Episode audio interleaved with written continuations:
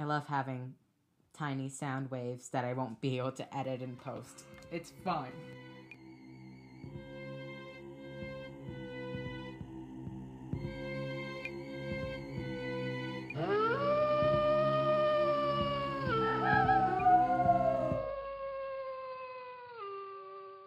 Okay.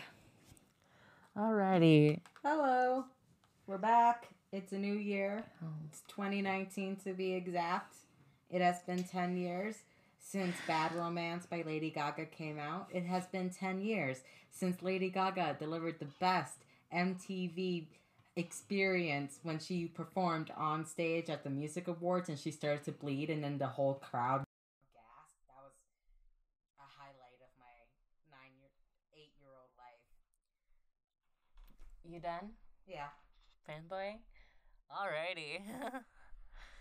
so, whoa, my spikes are so Yeah, but big. my space are so small, and I don't know why. Okay. Ew. I'm so sorry. I will try not to blow out your eardrums. Um, so hi, I am Aria, I'm Alex. and we are as long as it's spooky. You suck. You're I- supposed to say it. My brain me. literally left. It was like we took a week off. I don't remember what the name of this show is.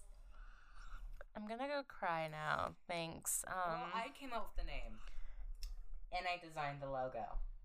mm-hmm. So I, I, I, I know I know what we are pretty well.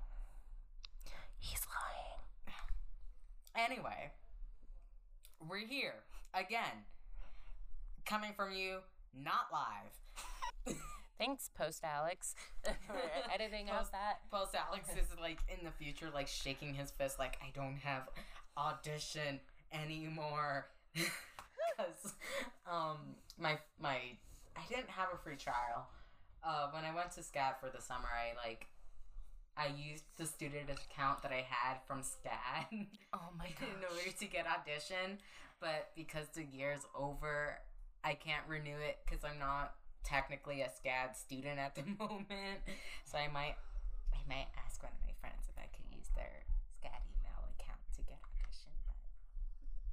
Mm. But it's fine. It didn't even pick up on the fact that I said that. Oh, okay. So, Oh, I hear your mother. do you, yeah. Oh, I apologize for noise in the background. Um, my brother decided today he wanted to have his friends over, and they squeal like little girls. I do too. No, but they sound even girlier than you. I don't know if that's a compliment or an insult. Both. Ah. So, I'm a happy camper. how's the first three days of your new year going? Well, You want to talk about some haunted locations in our very own state of Colorado, yep. Now you can find us. the. Centennial State? We're in Colorado. Now, if you want, you can try to find out where in Colorado. But honestly, mm, I don't think anyone's that interested in our boring lives. No, anyone who's listening to this and wants to know my address has my address. pretty much. Alrighty, so who's starting this?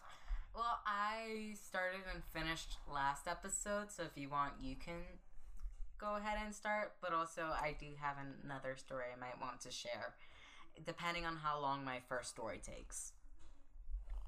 Depending on how long this takes, I might be able to share like one story about this one place just because I know it really well. and I freaking knew it was haunted when I first walked in. So, um, anyway, You go ahead. You, you start. okay, so we're talking about haunted places in the good old state of Colorado. I almost said country. Colorado's a state. Yeah, Colorado isn't like Texas, where Texas. I'm gonna like be yelling so that the microphone can pick me up, right? But like, it isn't like Texas, where Texas try to fucking succeed, and then people are like, "You're not American unless you're from Texas." Like, you try to become your own country. Anyway, I'm going to be talking about probably one of the most infamous places in all of Colorado. Mm-hmm. Um, there was there's a little like thing based off of it. I don't know if you know it. It's called um The Shining. It's by this this dude named Stephen King. Oh, I'm I'm sorry. Who? Oh, I I don't know either. I his name is like Stefan Queen. Stefan Queen. Yep. Sounds like a YouTuber. So I'm gonna be talking about the Stanley Hotel. I almost called it the Shiny Hotel. Um, the Stanley Hotel in Estes Park. Um, now I've been to this hotel. I have I haven't stayed there, but I've been to the actual Yeah, hotel. I've been there several times, and I was actually thinking for maybe my 18th of doing the ghost tour or something of it. I don't know yet. I haven't figured it out. Ooh, I might also do an escape room. I really want to do an escape room. Me Too. We should. Everyone in my family has done one except for me, and I've am the never person done one ever. I told my whole family about them because I was like, "Oh, have you heard of these things? They're called escape rooms." And they're like, "No." And then I told them about them, and then they're like, "Oh, guess what? My friend took me to an escape room." And I'm like, hmm. and he's like, "Guess what? We just went to an escape room this weekend." And I'm like, hmm. Like I introduced it to you. You can't do that to me. Like now, like even my brother Hamilton in eighth grade. my brother has gone to an escape room before me. okay, well, I might do an escape room for my 18th, and you're definitely going to be invited. So I probably will suck because I suck under pressure. I, I'm really good at puzzles, and I always figure out the endings to like detective stories and mystery thrill- thrillers and stuff like that. Like I spoil things for myself, but yeah, I don't know how I'm gonna do under pressure. anyway, I'll continue my story. So the Stanley Hotel. Um, when I went, I was, oh my gosh, I was really little because we were taking a trip up in Estes, and I had some family in town, and I really had to pee because I was like, I think I was literally five. I really had to pee, and so. The Stanley was the only place that was around. you you went the first time you went to the Stanley was just so you can piss. Yeah. And like I literally I went in and I hated how it felt. I was like, it's weird in here. I was a five year old. I didn't know anything about it being haunted. And then I went to the bathroom and there was like these two old ladies. They were washing their hands and they were like, Did you hear the piano last night? And she's like, oh, I didn't hear the piano, did you hear the children? They were laughing whole outside of my room. And I was like, Mom, I want to leave. Uh, when I, already gone to the bathroom. the first time I went to the Stanley, it was like two years living inside of Colorado, and like we drove up there for the weekend. We drove up to Estes and we drove to Stanley because my mom's a huge Stephen Stephen King fan.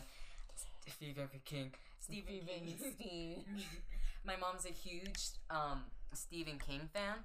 So we went to this Stanley Hotel and like when my both of my mom and my brother went to use the bathroom and they both heard someone whispering to them when they were in the bathroom separately by the way. So Yeah. So let me tell you a bit about the um, history of the Stanley Hotel. So the Stanley Hotel in Estes Park is um, not only famous for its old world charm and excellent service, it is also known for its active paranormal paran I mean phenomena and spirit folklore. The 100 plus year old hotel, it's older than 100, um, located about five miles from the entrance to the Rocky Mountain National Park, which is where I was going, um, offers panoramic views of, es- of Lake Estes and the Rocky Mountains, and especially of Long's Peak. This old hotel was built in the early 1900s by F.O. Stanley, who created the Stanley steam engine, a steam powered horse- horseless carriage. one eight hundred Stanley steamer. My mic was being a little shit, so I'm just gonna lean over every now and then. Oh, okay. Are you not using your mic?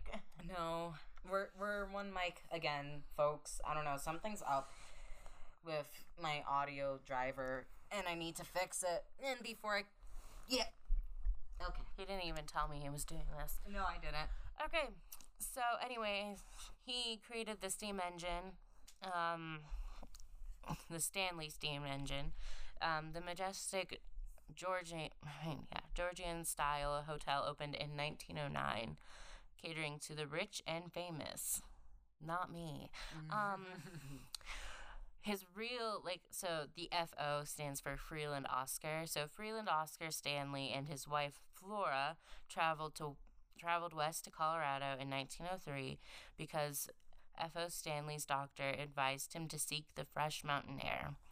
Stanley, who suffered from tuberculosis, had been advised not to make plans beyond six months. Doctor arranged for the couple to stay in a friend's cabin in Estes for the summer.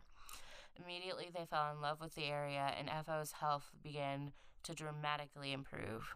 After spending the summer in the cabin, Flora wanted a home like the one that she had left in Maine, and the couple built their new home about half one half mile west of where the Stanley Hotel would later be built. Today, the house is a private residence, so don't go there. It's private property. I'm looking at you. Um, no, I F.O. Stanley built the hotel on land, um, on land that he purchased from the Irish Earl Lord Dunraven. Dunraven. Dunraven. Lord Dunraven. Lord Dunraven. So Dunraven came to the area in 1872 while on a hunting trip.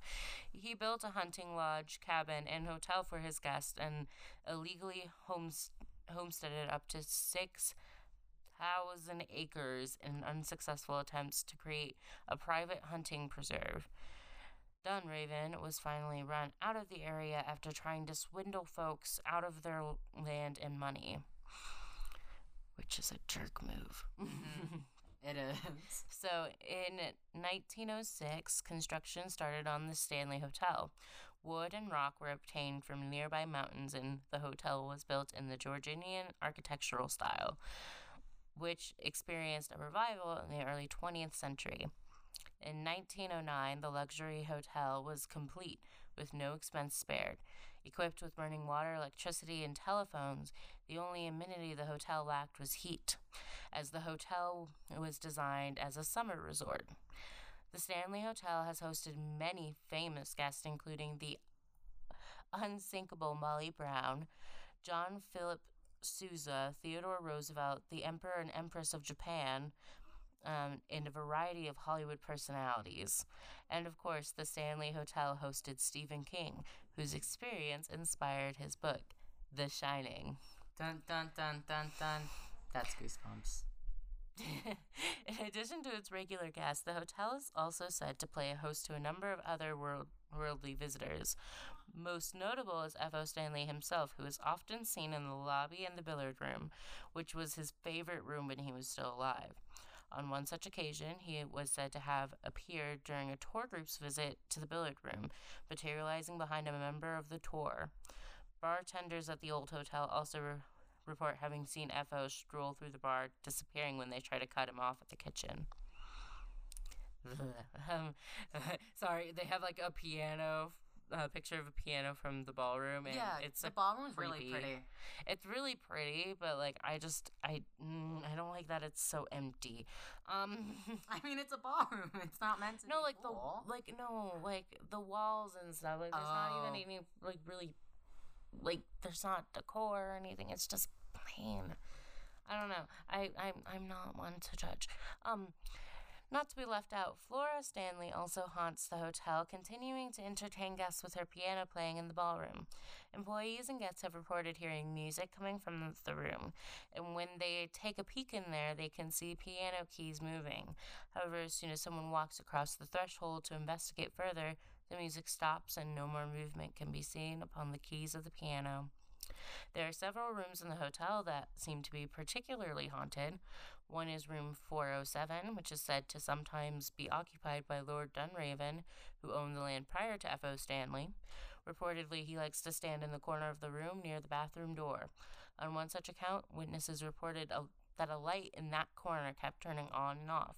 While the light was off, they told the ghost that they knew he was there. They would only be staying two nights, and would he please turn the light back on? The light turned back on, however, later, when the lights were turned off, they were trying to sleep. And they were trying to sleep. Noises were constantly heard from nearby elevators during a time when the elevator was not in use. At other times, a ghostly face has been reported to be looking out the window of room 407 when the room is not booked. Um, room 418 gets the most reports of haunting of haunting activity, apparently from children's spirits. Cleaning crews have reported him report having heard many strange noises from the room, as well as seeing impressions on the bed when the room has been empty. When guests stay in the room, they often report that they hear children playing at in the hallway at night. One couple reportedly checked out of the hotel very early in the morning, complaining that the children in the hallway kept them up all night. However, there were no children booked in the hotel at the time. Dun, dun, dun, dun, dun. I don't know why it's only the Goosebumps song that's popping into my head right now. I don't know why either. Um, there have also been many reports by guests of haunting activities in room 217 and 401. Tour guides tell the story of a ghost of a small child who's been seen by many of the staff in various areas of the old hotel. Reportedly, Stephen King also saw the child who was calling out to his nanny on the second floor. Other past employees report footsteps and apparitions seen throughout the building. Listed on the National Register of Historic Places today, the Stanley Hotel is open year round and offers various accommodations, including historic rooms, modern apartment style residences for extended, for extended stays, and expansive um, condominiums. So, this hotel. Condominiums? I mean, condominiums. Condos? Yeah. um, so, they do actually have a ghost tour at Mhm. the Stanley. So you can go and like see the ghost tour. But I think like I've heard so many stories. Like I've heard that there's a ghost of like a cowboy that will sit and like watch over you while you sleep and like look over the bed at you and just stare. Like apparently he's nice though. Oh, is he? They say that he's a nice cowboy. Um Yeehaw. and they also say that there is an old fashioned woman. I don't remember her name, but she has a name. And she apparently is very old fashioned, and couples who stay in her room report having her like like feeling a cold presence between them or a force because she's like you ain't married you ain't checking up i love it because shane dawson was actually going to stay in that room and he was like I'm in a relationship with another man. If she's old fashioned, I wonder what would happen if I would go in there. She would look at me and she'd be like, mm. okay. anyway, that's um about the Stanley. I know it was kind of short, but there's honestly so many stories. The Stanley is easily, it's one of those places where you can always find information for because, like, it's so popular, especially. And I'm not to lie, the ghost stories of the Stanley aren't as hardcore as you would expect them to be. And I think part of it is because of Stephen King. Mm-hmm. Like, just telling everyone, like, he based it off of the Stanley Hotel. Oh, and all of that fame, like, infamy from the book comes into real life Mm-hmm. but uh, it's like you know it's actually not even that big of a place like if it wasn't for the extra apartments that they built it would be a pretty small Yeah, I just I still ever since I was little I I get a weird vibe in there and that was before I even knew that um The Shining was even written about the place. I didn't know that it was supposed to be haunted. I talked to my mom about it after actually. I was like it feels weird in there and she was like, "Oh, it's haunted." And I was like, "Yeah, we're never going in there ever again." you might I know. okay so i did the haunted brown palace hotel in denver colorado I almost stayed there, but then I got really really deathly Oh, wait. ill. wait no not not that one that's the Oh. wrong, that was my second choice sorry Oh, i'm gonna cut that out I stayed at that hotel though. I Oh. well almost I was gonna stay at that hotel for my one of my birthdays, but I got deathly ill and I couldn't leave my house. oh fun So I don't know if that's a good or a bad thing. All right, so I'm covering Chessman Park, which is also in Denver. Um, so Cheese man. Cheese, yeah. I, I kept want, I keep wanting to say Chesman Park, but that's incorrect. Cheese man park. Um, this information is from legendsofamerica.com, by the way. I'm too lazy to write my own essay about it. I'm sorry. So, my stuff, I should say where it's from. My stuff is just from legendsofamerica.com. So we use the same resource. I usually I do tend to write up like actual proper little essays, but I didn't want to do it. It's winter See, break. it's always hard for me. I jump around from articles like all the time. Well, that's why I would write an essay because I would add an I don't different. have enough time to write an essay. Okay, well, I'm sorry. You're an overachiever. I am. So, let me get to my story. While taking a stroll upon the rolling hills or having a picnic under the shade of many of one of the many trees in the beautiful 80-acre Chesman Park, many visitors don't realize that they very well be, may be walking or sitting right upon the grave of one of the many who were buried here in the 19th century.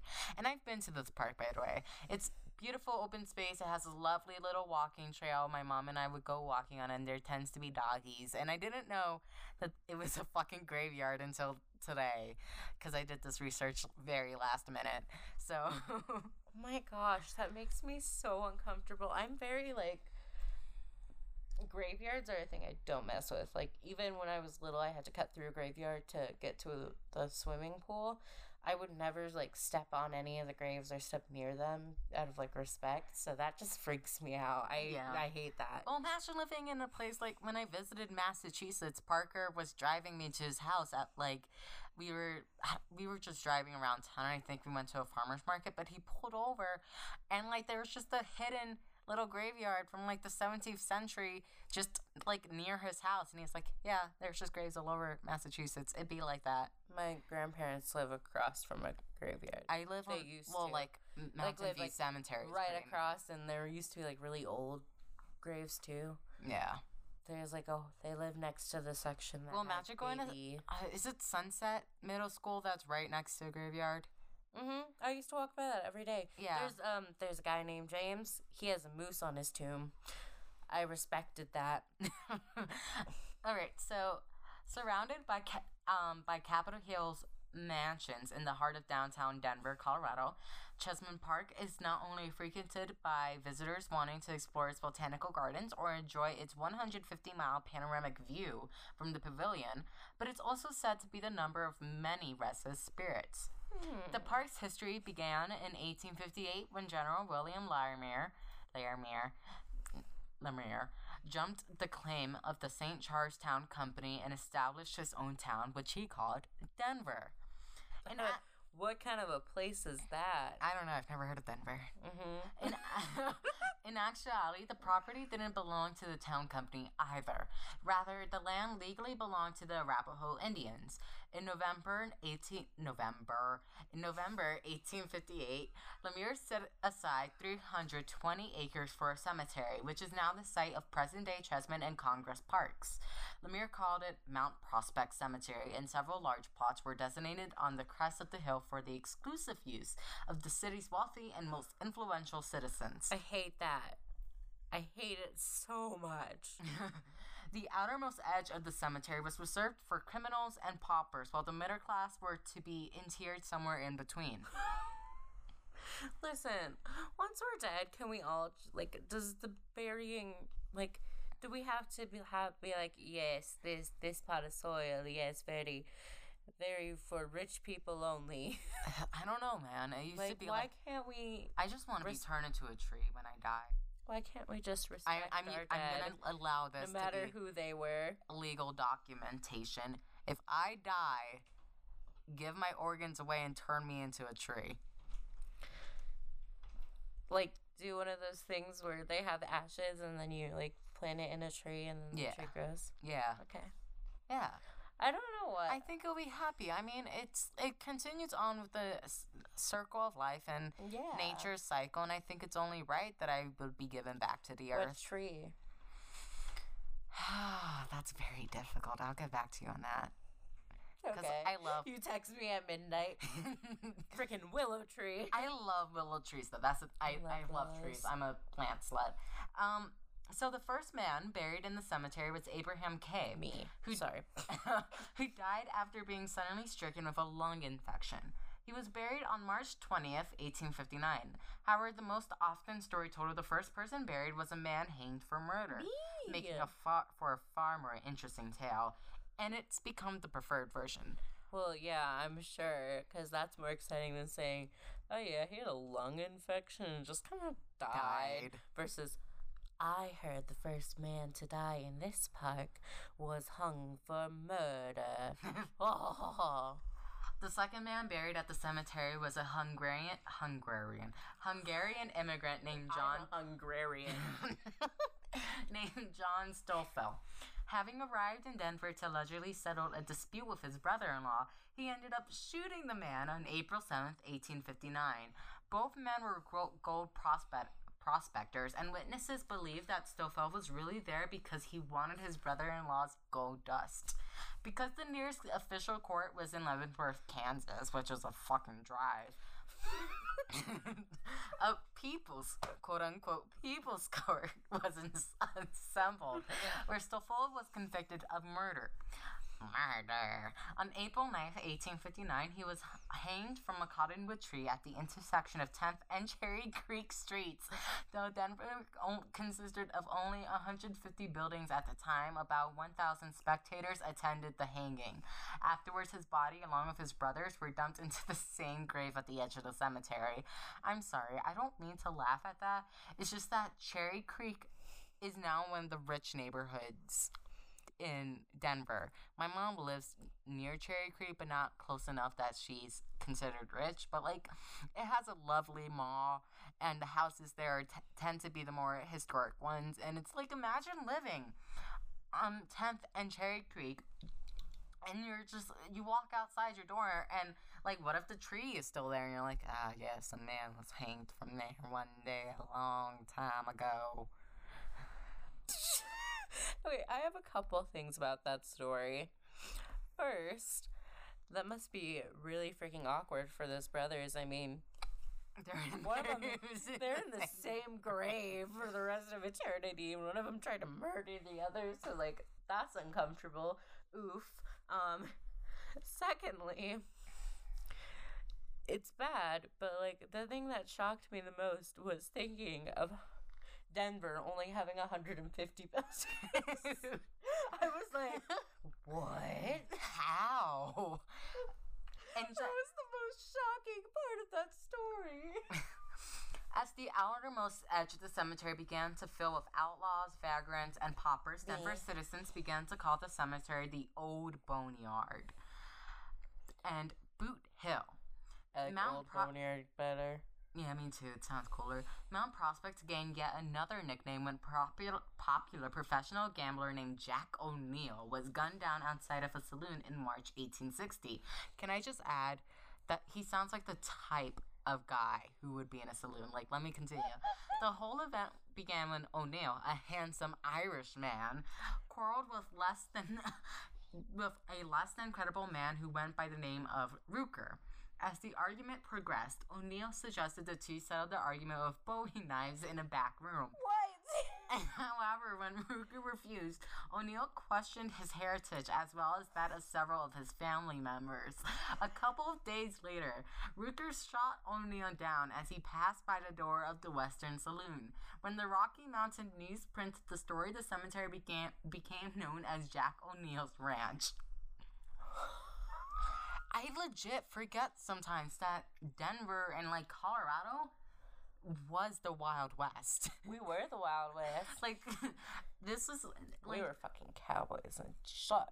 yeah like I, I don't know why because to me that like colorado doesn't strike me as a wild west state but it was it was like one of the prime gold rush states After receiving these many nicknames, the cemetery never gained the respect that Larimer intended for it to have. The influential citizens of Denver society were most often buried elsewhere, leaving the graveyard to the Oh. burials of the poor, criminal, and diseased. When Lemire eventually left Denver, Mount Prospect was claimed by a cabinet maker named John Walley, who also just happened to be an aspiring undertaker. A report in 18 Sorry. what? Yeah, you know, you don't aspire to be an undertaker. Not really. I used to want to be a mortician. I think I said this before. Yeah. Yeah. But now like the sight of blood grosses me out, so Oh yeah, you wouldn't do well. I'm too squeamish. So, a report in 1866 stated that 626 persons were buried in the cemetery.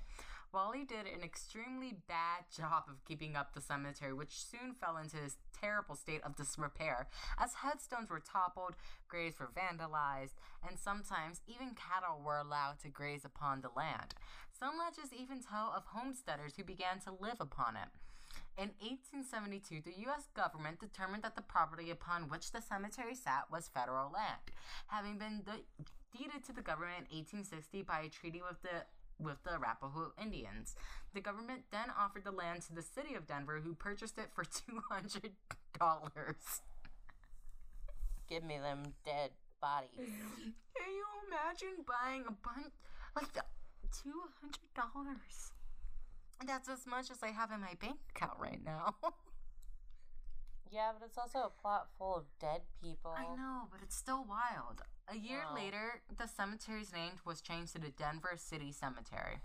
Over time, separate areas at the cemetery were designated for various religious, organizational, and ethnic groups, such as Odd Fellows, Society of Masons, Roman Catholics, J- like Jewish, the Grand Army of the Republic, and a faraway segregated section for the Chinese near the paupers' Oh, graves. That's so mean. So I love casual racism. While some of the,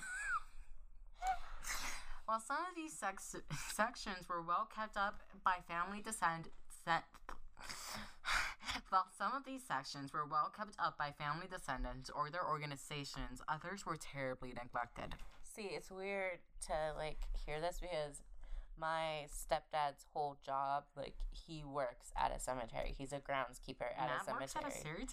Really? Mhm. Oh, that's interesting. Yeah. Um. Do some know- do the cemeteries Here, in Colorado? Burials sometimes, not a lot though. But Yeah. yeah, like he's always there. Oh, fun, exciting. I whenever I drive by, I'm like, If hey, I ever need to, Matt is. if I collect some graveyard dirt, well, I'll just see Matt. Yep, maybe. I don't want. like, I don't want graveyard dirt. That's bad. In 1875, 20 acres at the north part of the cemetery were sold. thought your lip was bleeding and it was just the red stone on your lip. Um, actually, it's a purple boulder opal. It looks red in this lighting. 20 acres at the north part of the cemetery were sold to the Hebrew Burial Society, who then maintained it, while much of the rest of the graveyard grew tall with weeds. In a 18, in 1881, a hospital, quote unquote, hospital, Uh, Hospital? for those suffering with, from smallpox was established just south of the Jewish cemetery. The hospital more, more often reserved, referred to as a pest house. Slow down. You're okay. I can't get my words out. I'm having a hard time today. I can hear.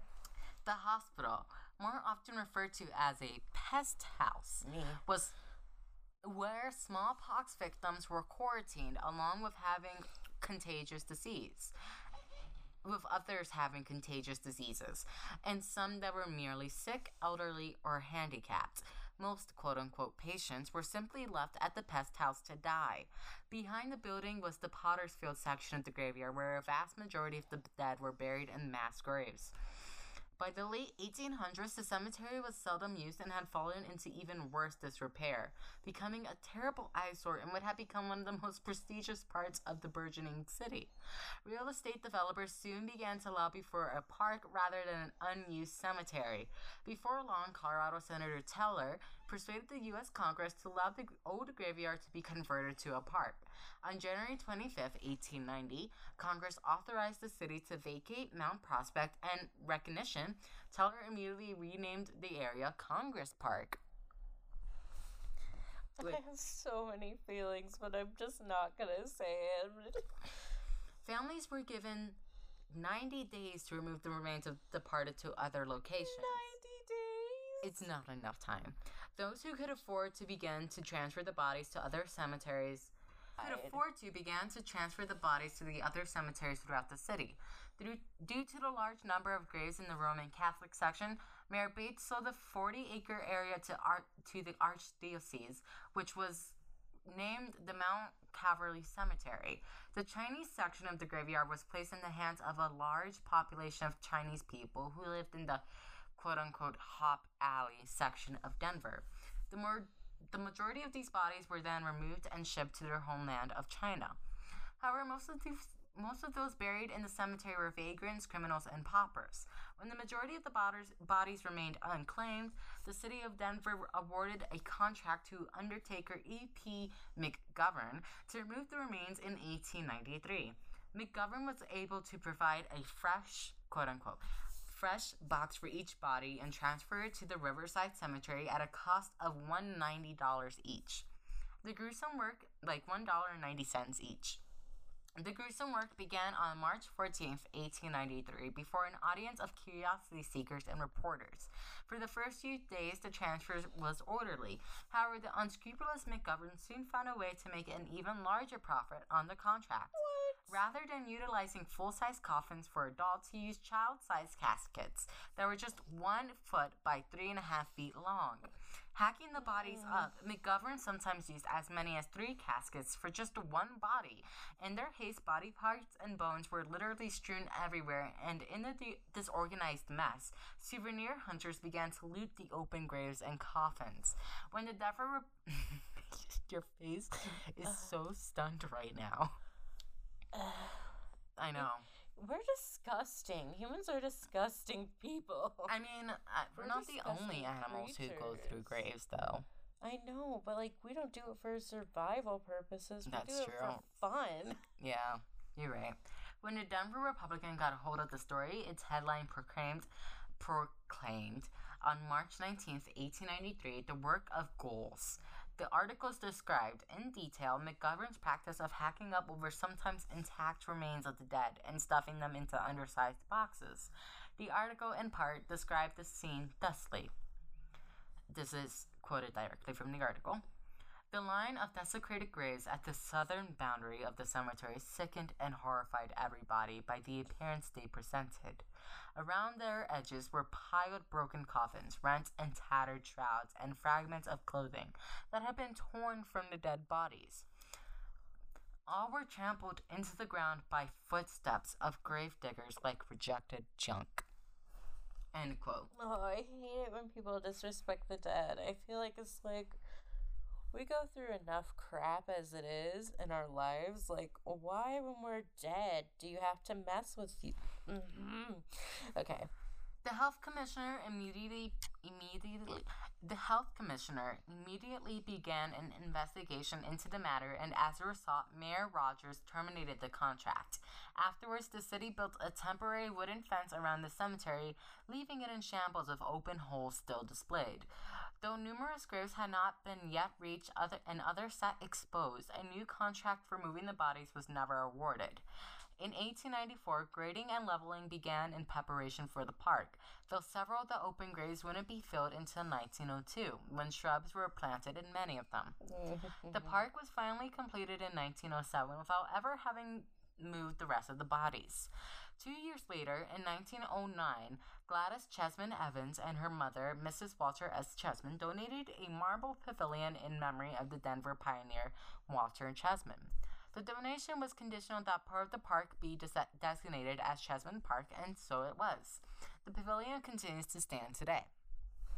In 1923, the bodies from the Hebrew burial ground were removed to other sites, and the cemetery returned to the city, where the site currently serves as the site for the of the reservoir in Congress Park. The section once used as the Chinese cemetery was used as the city tree and shrub nursery until 1930, when a WPA project converted it into an addition for Congress Park. In 1950, the, the Catholic Church moved the remains of those interred in the Mount Calvary Cemetery and sold the land back to the city, which is now the location of Denver's Botanical Gardens. The vast majority of present-day Cheesman Park was mostly Protestant. Uh, was the mostly Protestant. fucking alliteration. The vast majority of present day Cheesman Park was the mostly was mostly the Protestant portion of the old cemetery. A residential community separates Cheesman from Congress Park. Today, an estimated 2,000 bodies remained buried in Cheesman Park. It comes as no surprise that the spirits of these forgotten, looted, and sometimes desecrated bodies continue to make their presence known, not only at the park, but in the neighborhoods that surround it. Almost immediately, when the bodies began to be removed from the cemetery in 1893, strange things began to happen. One of the reports was when a gravedigger named James Astor attempted to steal, um, I believe it was copper, from her grave. Uh, he felt a ghost like land upon his shoulders. Astor, who had been looting the graves as he moved the bodies, immediately ran from the graveyard and failed to return to work for like the next day and so on and so forth. I hate that. Those living in residence surrounding the graveyard began to report sad and confused looking spirits knocking at the doors and windows, as well as the sounds of moans coming from the still yet open graves. Today, these restless spirits are still set to occupy the park as dozens of tales continue to be told of paranormal activities taking place. Most vis- visitors tell of feelings of unexplainable sadness or dread in the place that is today meant for pleasure and relaxation. But other reports are more specific, often including the sounds of hundreds of whispering voices and moans that continue to come up from the fields where the open graves once laid. Children have been seen playing in the park during the night before they mysteriously disappear, and a woman is said to be singing to herself before she too suddenly vanishes. On some moonlit nights, the outlines of the old graves can still allegedly be seen. Others have also claimed that after lying on the grass, they found it difficult to get up, as if unseen forces are restraining them. Yet more reports tell of strange st- shadows and mystic figures that seem to wander through the park in confusion. Um, for anyone who lives in Colorado and wants to visit the park, it is located on Franklin and 8th Street, and it's open to dawn till 11 p.m. And let me tell you the story of Slapjaw, and this is a an eyewitness account. So, it's by Lee Cook, by the way. I Lee, I'm sorry. I'm sorry. I'm sorry. I live and work only blocks from the infamous Cheesman Park in Denver, Colorado, and I've heard stories of its haunted nature, but never thought much of it until lately. One night, my friend Ruben, one night my friend Ruben and I decided to take a walk through the park. We walked across the south lawn to the pavilion where there were several skateboarders making jumps on the sides of the old fountain and other people walking about. Sick. Sick nasty. We talked about work and other mundane things as we strolled away from the old pavilion to the rose gardens, where there's a natural maze of huge rose bushes. Just then, I heard a rattling chain behind us and said, Reuben, can you hear that? As he looked around, he replied that he hadn't heard anything. There, I heard it again, I exclaimed as he heard the chain jiggling. Still, he Does didn't. Ruben talk? And I don't think there's any quotes by Ruben. Still, he didn't hear it, and we could see no one. Continuing our stroll, we moved toward the middle of the big field where it was more open and sat down in the cool grass to smoke a cigarette. Moments later, we were surprised when we saw a kid riding in a bicycle with a chain dangling from his pocket, turning circles around a, pa- a thin, pale man, dressed in what appeared to be a shredded hospital gown covered with blood. The pair moved towards us. To say the least, we were petrified. As they grew closer, I could see that the pale man's jaw was broken. He then ap- approached us and asked for a smoke. As I handed him a cigarette, he said, Did you see them? Dumbfounded, I simply replied, Who? Ooh, can I can I be him? Yeah. The ones who did this to me. They stabbed me fifteen times. The man said. He then lifted his sleeves to show us what looked like very deep stab wounds in his arms, back, and chest. Horrified, I said, Shouldn't you be in the hospital? Shaking his head, he answered. They let me go because I didn't have any money. He then warned us to watch out for them Them. and stated several times. I'm gonna get them. When I reassured them, him that if we saw them, we would let him know, the pair casually moved away from us into the darkness. When we could see them no longer, Ruben and I quickly ran toward my apartment as fast as we could, never looking back. Afterwards, we talked about what we saw for a long time, both confident that we had seen and talked to The Walking Dead. That is a copyrighted um, thing to say. No. So, if you ever go out to Cheesman Park at night, know that you just might be questioned by a ghost in a hospital gown who continues to look for his killers.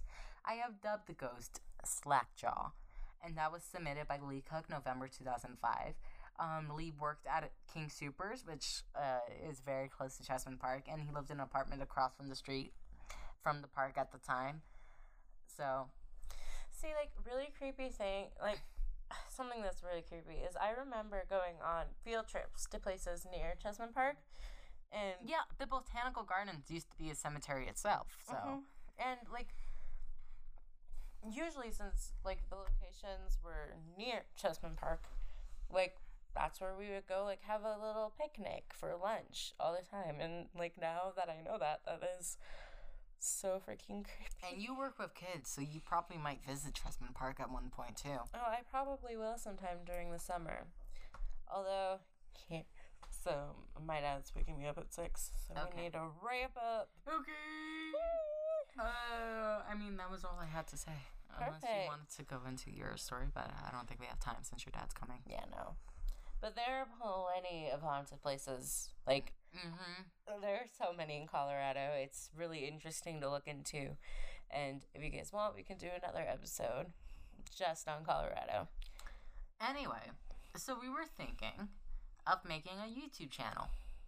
So this YouTube channel would be um for kind of like almost bonus or like bonus things. So like reacting to videos that you guys maybe send us or reading s- scary stories that are really cheesy and weird or We could just cross post the episodes of the podcast on there as well. Yeah. As another way to access it. yeah, and playing some spooky video games maybe. Yeah. I'm a baby about that, but I mean, I love playing horror games, but I am a little bit of a wussy. Or maybe we could even. I mean, if we, if you guys are interested and we do start a YouTube channel, we can. We do go to an escape room for my birthday, we can probably vlog that. I mean, Yeah. we obviously wouldn't be able to show you the like solutions, but you'll see the experience. Yeah. So, I mean, it's one of those things where it would be really fun to do, and we could also record the podcast and, like, you could see us interact and the weird looks we give each other. And uh, and maybe there's a chance of us investigating some of these haunted locations in Colorado. Who knows? Aria's not happy Um, about that. But anyway, it's one of those things that we really just want to do it to, like, I guess, For fun. closer to you guys, and also it's a cool way to reach more people. I think. Yeah, it is. So, if you would like us to do that, I will post a poll on Instagram after this episode goes live and asking you guys whether you want to see that or not. Just vote yes if you do. If you don't think that's a good idea, just say Vote no. Be honest, it's okay. It's fine. We accept honesty. We just might cry, but we accept it. Yeah. Anyway, thanks for listening to the first episode of 2019. This has been as, long, as, it's spooky. I should have just let you say that one by yourself. Yeah, you should have left me hanging. We'll see you next week.